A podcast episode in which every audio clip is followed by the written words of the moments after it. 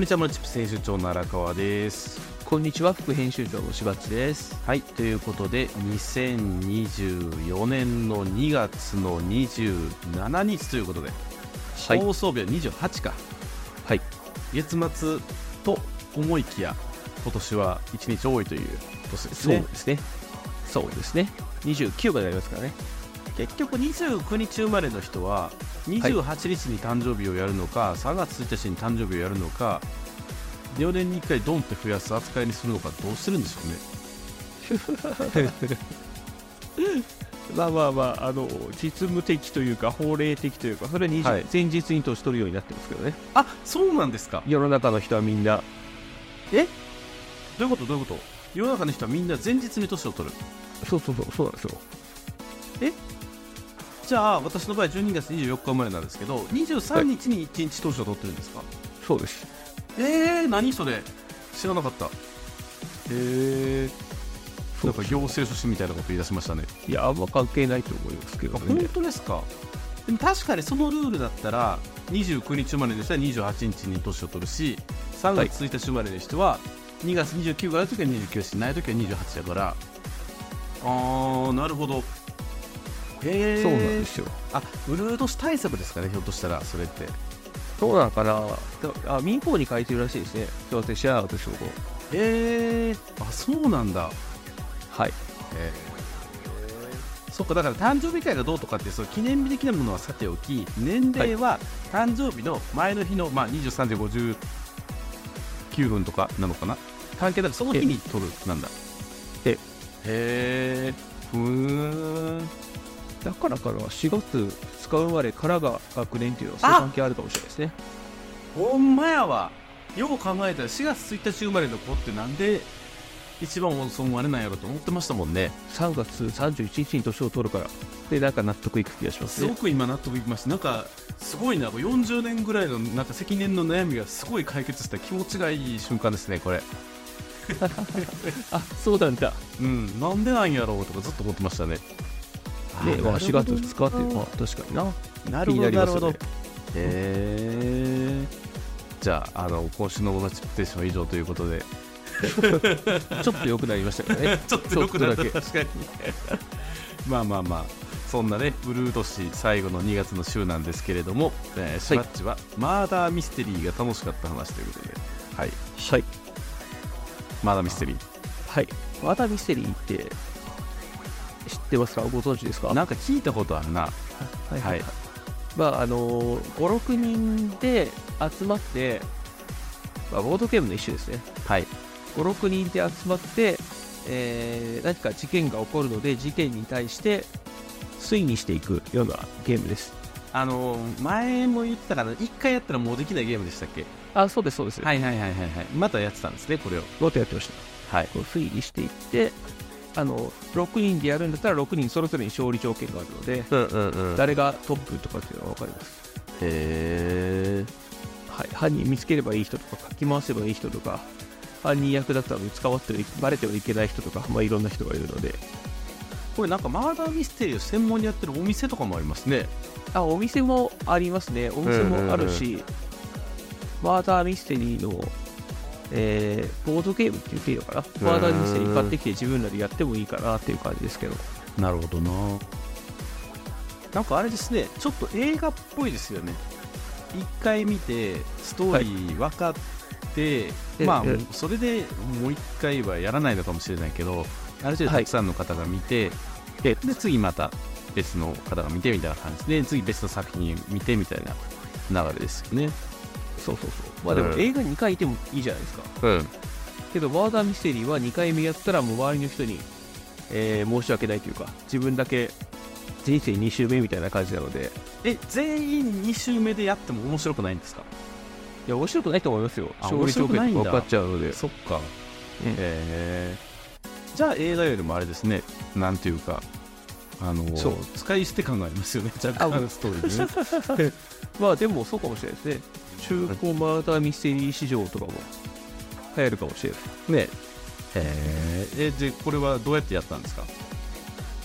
マーダーミステリーが好きな人たちで集まってやりました。うん公民館とかそんな系で。ああ、そうです、そうです。へー。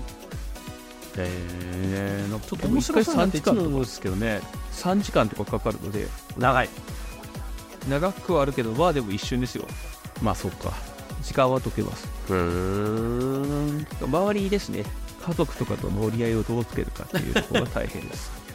自分はなんとかなる。長くても。そっか。だから6人集めようと思うとどうしても週末になりがちですよね。なかなか平日ではね難しいって考えたら。ええ何遊びの暇でゴルフ行きやがってっていう。それそれ、ゴルフがバーダー店に変わるぐらいの感じですね。ね。そういうことですよね。まあお金はゴルフより全然かかんないですけどねまあまあそうですね。はい、まあ、そんなこんなでしたね、でそんな僕はバーダーミステリーやってる時に、はい、い。また淡路島に行ったんですか？やでも淡路島今年初ですよ。あ、そうなんだ。そうそう。しょっちゅう行ってるイメージがあるな。イメージとしてはね23年前にしょっちゅうしてたんですけど最近全然行けてなくって。あの結構久しぶりに。はい。34か月ぶりぐらいかな。に行きましたね。はい。何しに行ったんですか？淡路島に。あの義理の弟くんがね今こっちに出向できててなんかちょっと、あのまあ甥っ子めいっ子ですよねうちの子供たちと遊ぶ機会を作ろうっていうのではい。で3連休の中日だけちょっと晴れたでしょ？この間。ああ、そうですね。そう。だからちょっと晴れるって分かったからどっか外行こうかって言ってちょうどよかったのが淡路島。はい。で淡路島牧場に行ってはいはい、はい。乳搾り体験とかしてえでバター作ってでその後タコせんべいの里行ってタコせんべい食べてみたいなそんな感じでしたよね。地魚の回転寿司行ってとかね、楽しい一日ですね楽。しい一日を過ごしましたね、はいでえーっと乳搾りってやったことあります？ありますよ。あ本当ですか？ありますあります。いつやりました？最近？えーとね、2年ぐらい前かな。あ割と最近ですねそこでやりました。えー、六甲とか？出てこない。えー、三重の、三重？はい。三重といえばパルケ・エスパーニャとか違う違う。合歓の郷違います。来ない。三重でぼえ昼前じゃあえ青山リゾート違う。え青山高原でもないんだ三重じゃないのかな、じゃああれ。さあリスナーさんも考えましょうなんかおそらく東海方面ですね東海黙々ファームです。あ黙々ファームねはいはいはい、はい、そうです、そうです。あれも三重なのかそうですそうですでそう土絞りって私多分人生で初めてやったんですよこの間でちょっとなんかドキドキしますねいろんな意味で ちょっとドキドキするって。いやなんかあのーそこの乳搾りの部分って普通人間っぽくないですか？なんか温かさというかなんか生きてるとか思ってなんかちょっとすごいまあ生きてるとは思いますよね。そう なんかほら動物って毛がわさー生えてるじゃないですか基本ねはいはい。なんかはいはいはいこう慣れててはい。もなんか今日ちょっとぬいぐるみを慣れてる感がある中ででなんかすごい肌感がすごいあったからへえと思ってなんかすごいな。っていう感じがあったでしょうかねでその乳搾りをした翌日に焼肉パーティーをするっていうああ、あんなに牛と触れ合ったのに牛を食べるっていうことやったりとかねまあ逆じゃないですね。食べた後で絞るみたいな。さすがにそれはでも。もねあの牧場ではバーベキューもやってたからうちはやらんかったけどこれすごいなあの牛さんたちを見ながら牛を食べるってなかなかすごいよねっていう話をしてたんですけどねいやーでも楽しいですねそね楽しいですね。はいっていう感じで、まあ、2月最終週もまた頑張っていきたいと思っておりますのでじゃあ番組説明の方よろしくお願いしますバッチはい。この番組はビジネスの講座を紹介するメディア、モノチップスから生まれたポッドキャストです。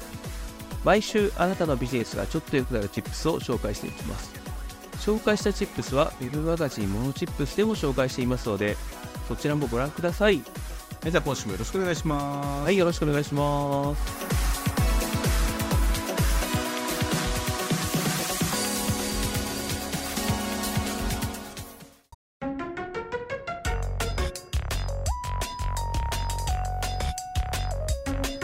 はい、ということで今週の荒川のテーマ。久しぶりに営業セミナーに行ったので感想をシェアするチップスということではい。営業セミナー行ったんですか、営そうなん業セミナーって営業されるセミナーですか？営業マンの鍛えるセミナーです。営営業業力をアップしようっていうやつですね、はいはいはいはい。あの資料をちょっとスキャンしたやつリンク送ってるんです見ながら進めれたらと思うんですけれども、はい。あの組合のねあの印刷工業組合の主催セミナーだったんですけれども、はい。あの先生が楽通さんだったんですよはい。楽通さん分かりますよね？あの某某会でもすごく有名なあ、はいはいえっと、会社としても有名な会社なんですか、ここって。えーっとねネットとかではすごく出てるあのあそうなんだ。映画化企業映画化プロジェクトって知ってます？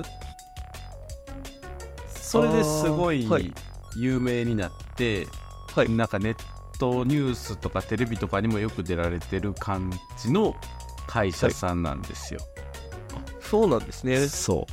えーっとちょっと待ってくださいよ。これね台本に貼りますわ。そしたらわかるんちゃうかな。こういうこういうのをやってらっしゃる。はい。なんか企業さんのイメージ画像を映画のポスターみたいにするみたいなやつですね、ああ、はいはいはいはい。はい、なんか見たことないですか？これどこかで。いや、そう、映画で見たことあるんじゃないかな。映画のチラシでか。ああそうそう。ザ映画のチラシみたいな感じだけどこれ中は実は各企業さんなんですよ、はい。はい。はい。はい。そう。っていうこれ風にしてるってやつですよね、うん。はい、で今これはすごいあの代名詞になってるようなサービスなんですけれどもでこの方が私てっきりそのそっちの会の人やと思ってたらこっちのえ印刷のやつ先生で来るっていうからへえと思って。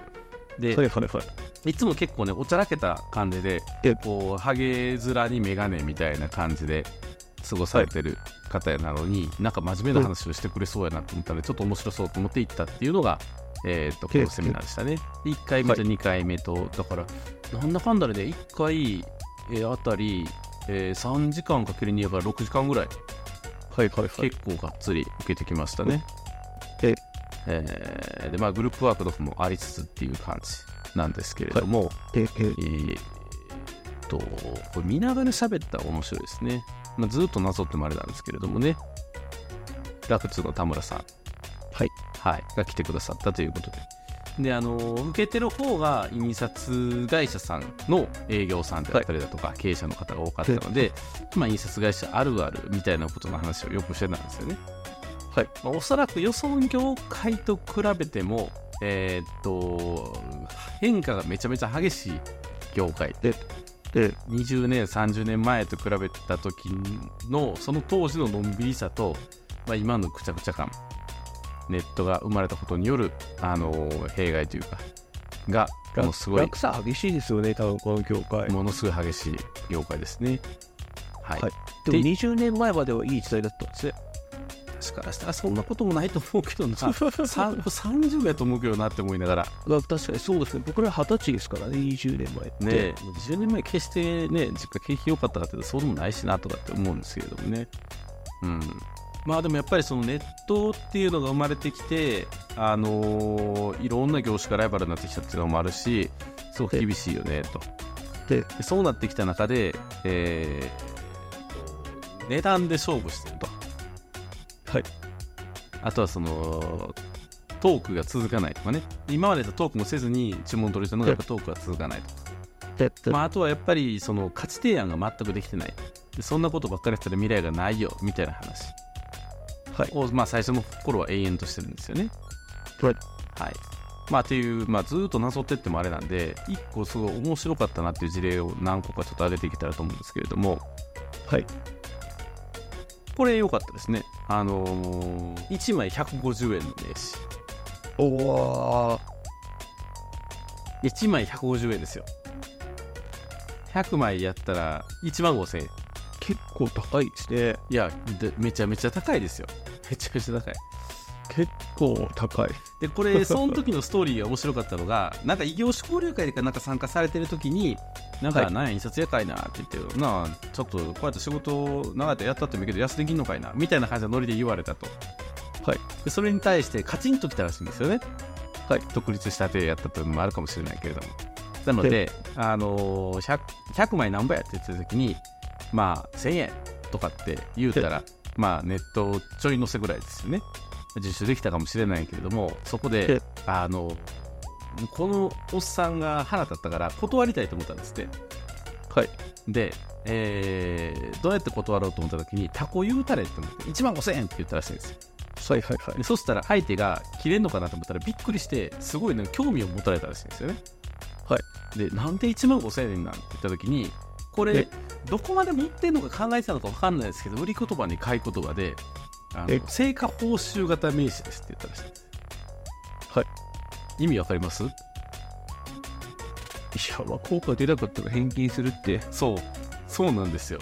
ね。だからこの名刺1万5000円の名刺だから1枚150円の名刺配って仕事が取れなかったらえあのーお金返しますと。いりませんと、はい。いうふうに売り言葉と買い言葉で言ってででそしたらなんかすごい気に入られてしまって5人分注文を受けたとはい。うん、でこの5人分まあ言ったらこの前やったら普通に受けたら5000円もなかったような仕事やったら7万5000円分の仕事を受けてしまったとはい。でまあこんな感じで名刺を作ったんだけれども結果誰も返金してくれって言わなかったとなんやったらあのリピートまで来たっていうねすごいな。まあ、効果が出れば安いもんですからね。でも名刺の能力がすごく効果のある名刺だったから効果が出たんじゃないんですってその人曰くね。先生曰く。ええあまりに高い名刺を買ったらえ名刺交換するときになんぼやと思いますって言うんですって。買った人が。ほんでこれでいくらですかってねなんかちょっと折ってあるちょっと工夫してある名刺なんでえー、すごいなんか50円ぐらいするんですかね。30円ぐらいするんですかね。って言ったら150円ですって言うんですで150円を渡された相手はすごいははーってなるらしいんですよね。はい。でなんかその名刺交換してそのトークが終わった時点で序列ができると。はい。なのであの結果仕事が取りやすくなったって言ってなんか効果があったからっていうことでリピートまで来てるっていうはいはいはい。へえなんかすごいすごい話やなと思って。だからこのあまりに高い値段のサービスを言ってしまうとかえってびっくりされて信用されるっていうね。やりたいけどなかなかできないけど例えば1000円やったらギリギリまあ世の中安いかなっていうところで頑張って3000円で売りましょうとかっていうのが価値転換みたいなところだと思うんですけれどもそれをズバッと1万5000円にしてしまうっていうのはまあ発想の転換やなと思ったんでえこういう価値の付け方ってありなんやろうなっていうのもちょっと思いましたね。なんかそうですね、確かに。な。MG でいうだ妥当な P アップなんか25ぐらいの相場で26とかで売りたいとかって言ってるのにいきなり40ってきたらびっくりするみたいな。ええ。でその価格差のところですよね、そうですね。うんなんかこういう値付けの発想って自分たちの商売の中でもちょっとできないかなっていうのを考えたりしたっていう、確かに発想すごいな。そうなんですよ。発想がすごい。でまあなんかこういうねこう面白おかしくしてなんか仕事をゲーム化して楽しみましょうみたいな。まあこの辺の話はすごく良かったけどあのえ？まあいろんなところでお話できるところではあるんですけれども、はい。あとなんか事例ですごい面白かったのが何個かあってえー、っとちょっと待ってくださいよ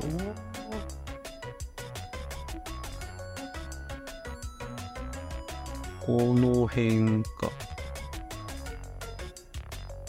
あ、これでもそうですね。あのー携帯電話会社さんの PR を請け負ったときに、はい。そこの携帯販売店のはい。横が回転寿司やったんですよ。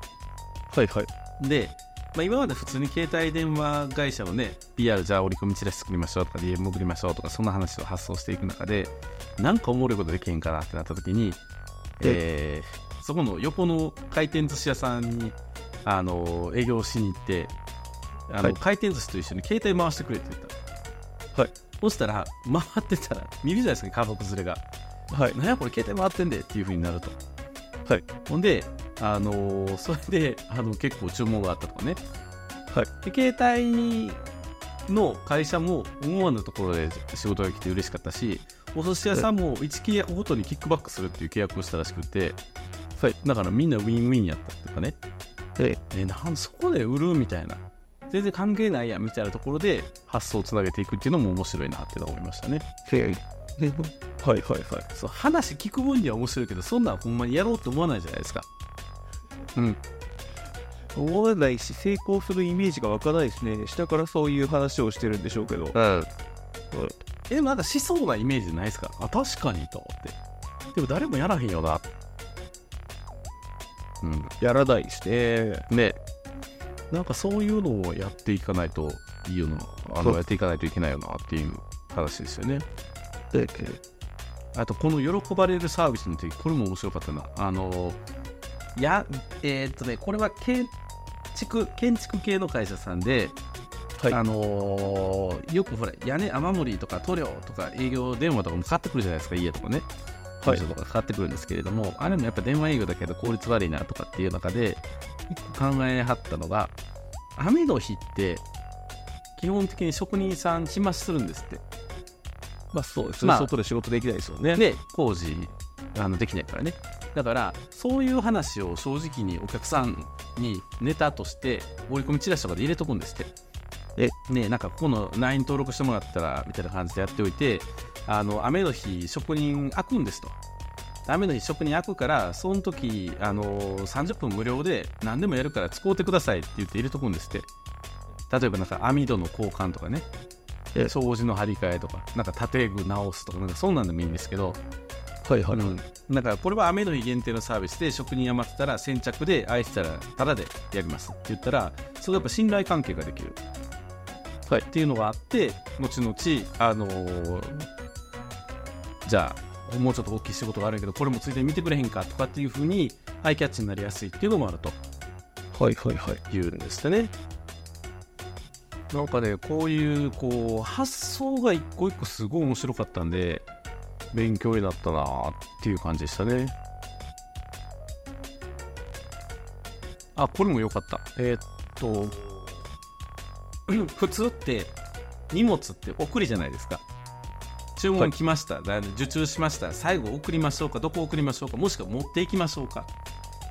だから運送会社使うと高いから持っていきますわみたいな感じでルートで営業することよくあるんですけどあの、営業マンがそればっかりやってたら全然時間がなくなってしまうっていうのがあったんではいはい。それを逆手に取って取りに来てくれたら500円のクオカードあげますにしたんですはい。でなんでクオカードなのが大事なのかっていうとえ。相手もサラリーマンなんですよ。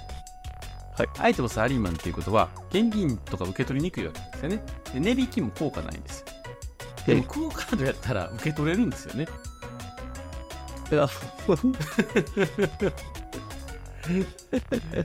あのなるほどな。楽天でホテル取るときもあのクオカード付きプランとかあるじゃないですか。あれと同じ発想ですよね、会社に報告したんでいい。このぐらいやったら。だから今までやったら急いで情報持ってきてとかって言ったお客さんがもうお前言うなよ取りに行くからってできたら言ってくれっていう風になるっていうね。でもそれでみんな得するっていういやーそうですね。そうみんな得してるんですよこれまあでも、その、会社の営業の人は、はい500円以上の時給を使って500円を取りに来てる感じがしますけど。まあね、逆を言うとね、そうかもしれないですけどね。だからこれでもほら、印刷会社側の工夫なんで、まあ、そうですね。なるほどなっていうとこですよね。はい、なんです。とか、まあ、グループワークとかもやったりとかしてね、面白かったんですけれども、まあ、こういう、なんていうのかな、面白い発想の事例を見ていくと、なんか営業ってそのガリガリ行くだけではなく、どういう工夫をしてお客様に見てもらう、えーお客様に得してもらうお客様に楽しいと思ってもらうのかっていうところを考える仕事なんだなっていうのを思ったので、はいえー面白いなっていうふうに感じたっていうことでしたね。はい。はい。っていう真面目なセミナーを受けてきたんですけど、これ1回ものですか ?2 回、3回あるんですか？えっ、と、2回講座でした。全2回、全2回。はいだから3時間を2回ですよ。ほはい。結構がっつりでしたね。うもう2回参加した。もう2回参加しました。もう終わりました。あ、そうなんですね。お疲れ様でした。はい。でしたよ。たまにはだからこうやってセミナーやってがっつり勉強するのも面白いなっていう感じでしたね。そうですね。はい。セミナーとかはでもあれか、しばっちの場合はあの例の回でいつもやってるのがセミナーみたいなもんですもんね。まあそうですね。事例とか聞いたりして、うんあこうやったらうまくいくんだとか、うん。そんな話を、えー聞いて実践という感じですかね。ね。こういう話もね、聞いただけじゃなくて、どんどん実践していかないとね、意味ないかなと思うんで。実践しないとね、はい本当にやって効果ないですよね。いいかなと思うので、もうちょっとあの詳しい話聞きたい方はね、ぜひあのモノチップステーション連絡いただきましたら共有しますので、よろしくお願いします。はい、ということで今週の荒川のテーマ久しぶりに営業セミナー行ったので感想をシェアするチップスでしたはーい。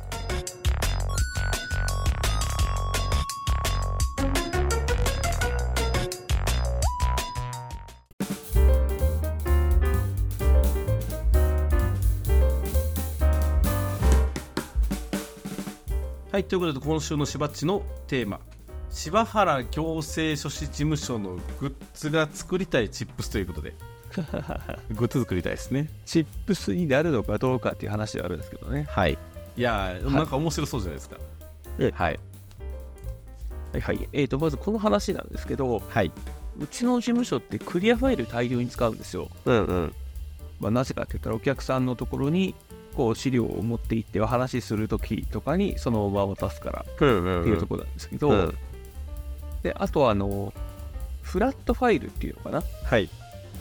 えー、機械を穴開けてフラットファイルに入れて閉じてお客さんに納品するっていうそんな使い方をしたりもします。うんうんうんうん。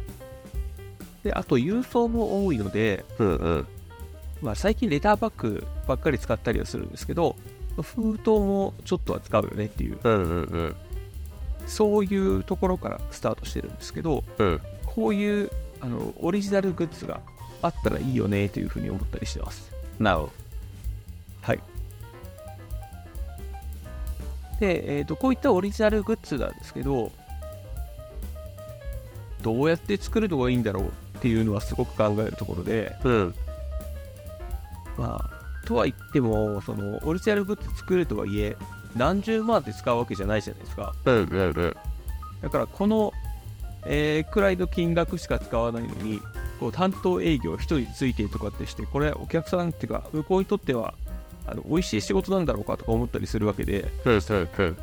でそんなに利益出ないんだったらもうラクスとかプリントバックでポンとやった方が、えーいいんじゃなかろうかと。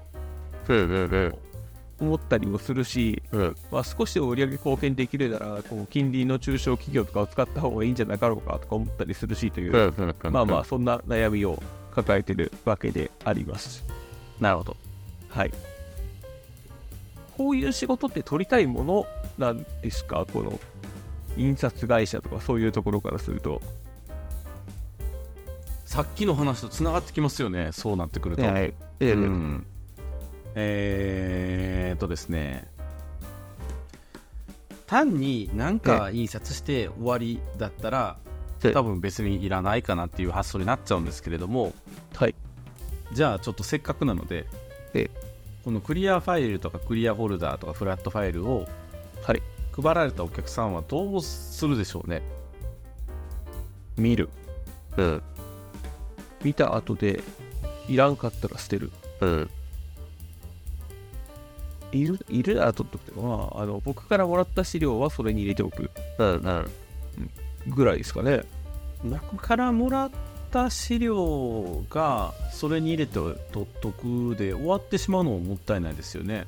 はい。なんか入れときたいですよね。なんか入れときたい。そう。そのお客様がえ受け取った後にだって行政書士ってめっちゃ仕事の範囲広いじゃないですか。はい。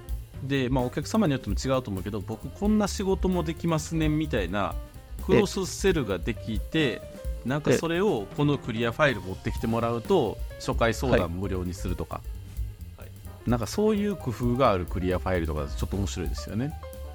はいはいはい。うん。初回相談無料クリアファイル。うんえ、軽くですかそうクリアファイルにするのがいいのか例えばそのフラットファイルってあるでしょ？穴2つ閉じて最後バターンと閉じるやつですよね。はい、そうです、そうです。なんかクリアファイルは適当に配るやつやから何でもいいような気もするけどそのフラットファイルちょっと工夫したいですよね。そう、工夫したいんですよ、これは。でなんかこう安いばらまき用のものとええ。そのじゃあって言ったお客様に対してはないんか、あのリピートじゃないけどが起きるためにどういう工夫ができるのかって結構大事やなと思って。はい。何やったかな。あ封例えば封筒を受注したはい。ものが100、えー10包みやったら最後の1包みのとこだけなんか赤い印つけとくんですって。はい納品の時にね。ではいそしたらその赤いやつ開けて開けたら一番上に追加注文のファックスの紙が置いてあるみたいなとかね。はい。だからそういう工夫もあったりするわけなんですよ。はい。うん。やっぱ芝原行政書士事務所メニューがちゃんと書いてあって、はい。このクリアそのフラットファイルを何回も持ってきてくれたらその度に初回相談だけは無料で受けますよっていうようなその代わり、めっちゃしっかりしたフラットファイル作るの面白いかもしれないですよねえでお客さんはそのフラットファイルを持ってきてくれと。カルテをお客さんに渡してるみたいな感じですよね。はい。まあ、そのフラットファイルを持ってる人はうちの、えーサービスを使ってくれた方ではあるので。そうそうそうそうそうそう。ですね。うん、僕はあれもできるこれもできるみたいな感じ、はい。を言っておくのはすごいいいのかなっていうのは思いますね。うん確かにな、うん、だったらこの3つやったらコストをかけるべきはフラットファイルかもしれない。えクリアファイルとかは本当安く作ろうと思ったらネットで作れるからまあ別にいいのかなと思うしなんかデザイン入りクリアファイルって使いにくくないですか？もらった時に。はあの再利用しにくいですよね。うん。また違うところで使おうとはなりにくい気もするな。まあ、それを再利用させるためのコストをこっちが持ってるっていう風にするのかで本当にクリアファイルであるべきなのかうん。ですよね。そうクリアファイル渡す機会が多いんですよ。だから事務所の事務所名とかここに入っているとなんかちょっといいなと思ってる感じですかね、なるほど。はい、で大量生産用ですねクリアファイルだから、一度に1000枚1000枚多すぎるかな。まあぐらい作ってもいいのかなぐらいの気がしますけど。なるほどね。じゃあもう本当ネットで印刷でいいかもしれないですよね。なんか軽くみたいな感じで。でまあでもひょっとしたらですよそのクリアファイルにもなんか初回相談無料とかってバンって印刷しておいて詳しくはこの LINE へって QR コードぐらい入れといてもいいかもしれないですよ。はい。でどんなお客さんでもこれを持ってきてくれたら1回は話聞きます。うん。やったらいいかもしれないですよね。ええ。うん。なんかそう面白いな。クリアファイルやフラットファイルがチケットになってるってちょっと面白いですね。はいはいはい。うんとは何でしたっけクリアファイルフラットファイル封筒ねまあちょっとね使う機会が少しずつ減ってはきてるんですよね封筒って意外とこの中で一番高いと思うんですよフラットファイルの方が高いかでもうんクリアファイルが圧倒的に封筒の方が高いからはい封筒は実は安くするテクニックが2つあってはい既製品にあのーシールを貼るかはいゴム印を押す既製品にゴム印を押すはすでにや使ってるるんですけど、はい。うん、もうなんかそれでいい気がするんですよね。封筒こそ一番最初にゴミ箱行くしね、そうなんですよね、うあとお客さんに送ることは少ないんですよ封筒って。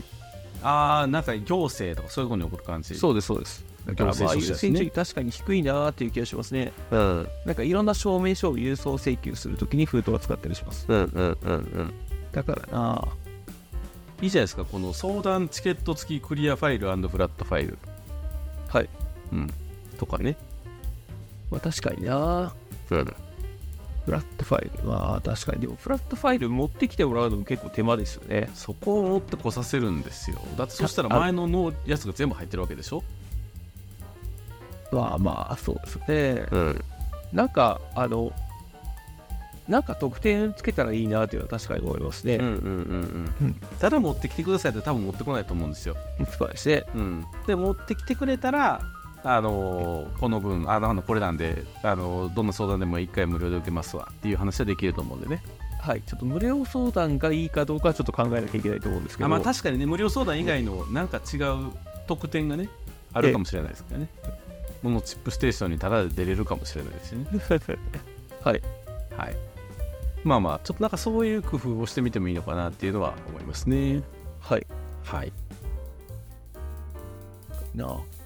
でまあまあそういう感じで。そう。はい。あのーこう発送まで含めて一緒に考えれるような業者と一緒にやるのか、うん。うーんなこんなのがいいやって言ってそれこそねあのーデザイナー奥様にお願いしてえー自分でネットで入稿するのかえっていうところは様々かなと思いますけどね。はいはいはい。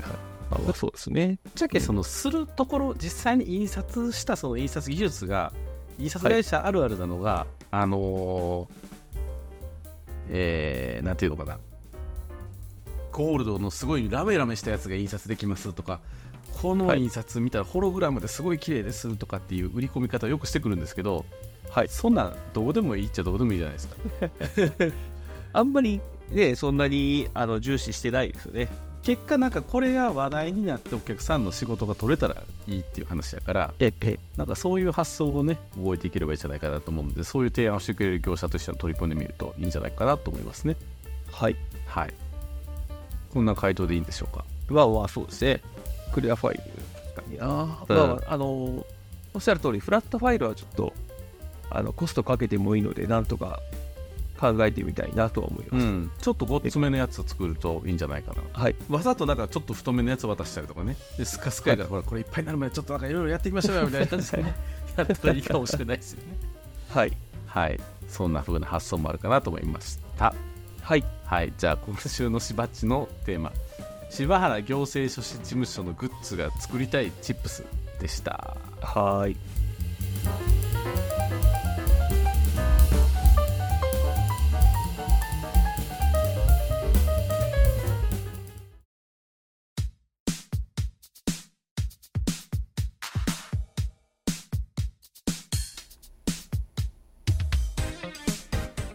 はいということで今週のチップステーションいかがでしたでしょうか？いかがでしたでしょうか？なんかめちゃめちゃネタが今回印刷物っぽいネタでしたね。丸そうですね。と毎回ね。いやーなかなかあれですよ。でも発想次第でいろんなことができる業界なんだろうなっていうのは思いますし、まあ、それはいろんな業界でも言えるのかもしれないですけどね、だから本当ええ。業際っていうんですか？あのはい。業種の境目っていうのもね、なくなってつつあったり、どの業者が何をやっていいや何をやったらあかんっていう中であの一番そこに泣かされてきた業界でもあると思うんですよ。はい。印刷業界ってね。あその中でなんかうまい発想を持って作ってるところは強いなっていう感じはしますよね。そうですね。はいなのであのいいずれもう23ヶ月したらリスナーさんの手元にはあの柴原行政書事務所の何らかの特典が入ったクリアファイルか フラットファイルがもらえるかなと思いますのではい。はい楽しみに待ってみてはいかがなというふうに思っておりますはい。はいじゃあ、えー締めの方よろしくお願いしますはい。番組のフィードバックは、ウェブマガジン monotips のお問い合わせフォーム、または note、X、Twitter でお待ちしております。